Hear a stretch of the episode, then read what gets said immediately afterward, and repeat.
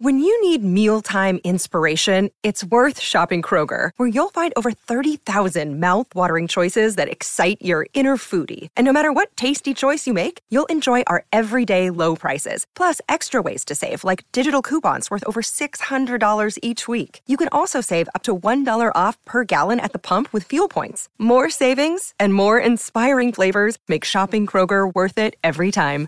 Kroger, fresh for everyone. Fuel restrictions apply. Good risings. I'm Marie Burns Holzer, and this is Spoonful of Spirituality. It's spooky season, y'all.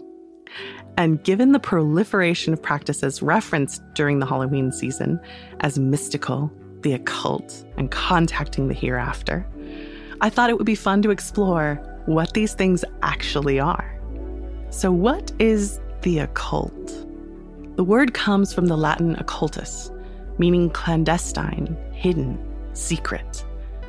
This is important because occult beliefs and practices are based in the so called supernatural and paranormal world of gods, spirits, ghosts, and other supernatural beings. There are occult practices in nearly every religion we know of, simply because the occult deals with the world beyond science and reason, branching into magic, spirits, and the afterlife. In fact, Europe called astrology, alchemy, and the natural magics the occult sciences starting in the 16th century. Yes, tarot and astrology are occult practices, as are the use of crystals, herbal remedies, and oracle cards. But the occult and occultism are different. Esotericism is all about the secret knowledge shared by a small group of people. Yoga, hypnosis, astrology, and meditation all started as esoteric practices meant for a small group of the privileged few. But those traditions evolved and began to be shared openly. Occultism, unlike many other esoteric practices throughout history, did not reject science or modernity when it first arose in the 18th century.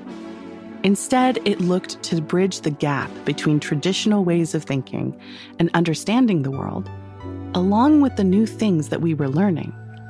Its intended purpose was to solve the conflict between science and religion in Europe. In fact, occultists were accused of wanting a synthesis of religion, science, and philosophy wanting to form a new, quote, scientific religion, unquote. Historically speaking, occultists were interesting because instead of doing what many esoteric practitioners in Europe did in the Middle and Enlightenment ages, they distanced themselves from Christianity and openly embraced modern paganism, as well as accepting heavy influence from Eastern religions like Hinduism and Buddhism. In our modern age, the occult is often used as a dismissive term for anything that falls outside of scientific understanding or mainstream religions. Conveniently and wrongly, grouping everything from vampires to UFO abductions to CIA parapsychological experiments all under this umbrella term.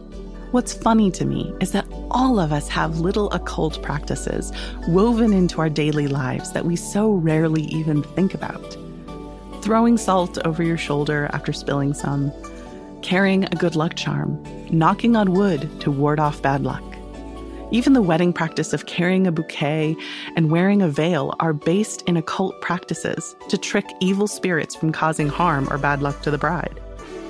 So, this spooky season, remember that there's no need to automatically fear or revile the occult. It's actually all around you. Like any other religion or spiritual practice, there are helpful and harmful aspects, beautiful practices, and deeply flawed ones. And honestly, what would spooky season even be without the deliciously dark fun of occult beliefs like spirits, ghosts, goblins, and devils?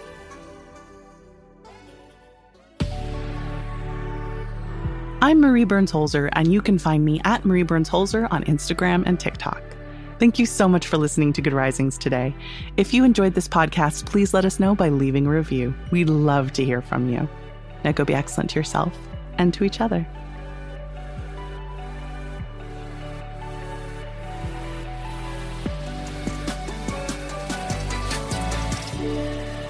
Good Risings is presented by Cavalry Audio. Support for this podcast and the following message come from Corient. Corient provides wealth management services centered around you. They focus on exceeding your expectations and simplifying your life. Corient has been helping high achievers just like you enjoy their lives more fully, preserve their wealth, and provide for the people, causes, and communities they care about. As one of the largest integrated fee only registered investment advisors in the U.S., Corient has deeply experienced teams in 23 strategic locations. Corient has extensive knowledge spanning the full spectrum of planning, investing, lending, and money management disciplines. Leverage Corient's exclusive network of experts to craft custom solutions designed to help you reach your financial goals, no matter how complex they may be. Real wealth requires real solutions. For more information, connect with a wealth advisor today at corient.com. That's C O R I E N T.com. Corient.com.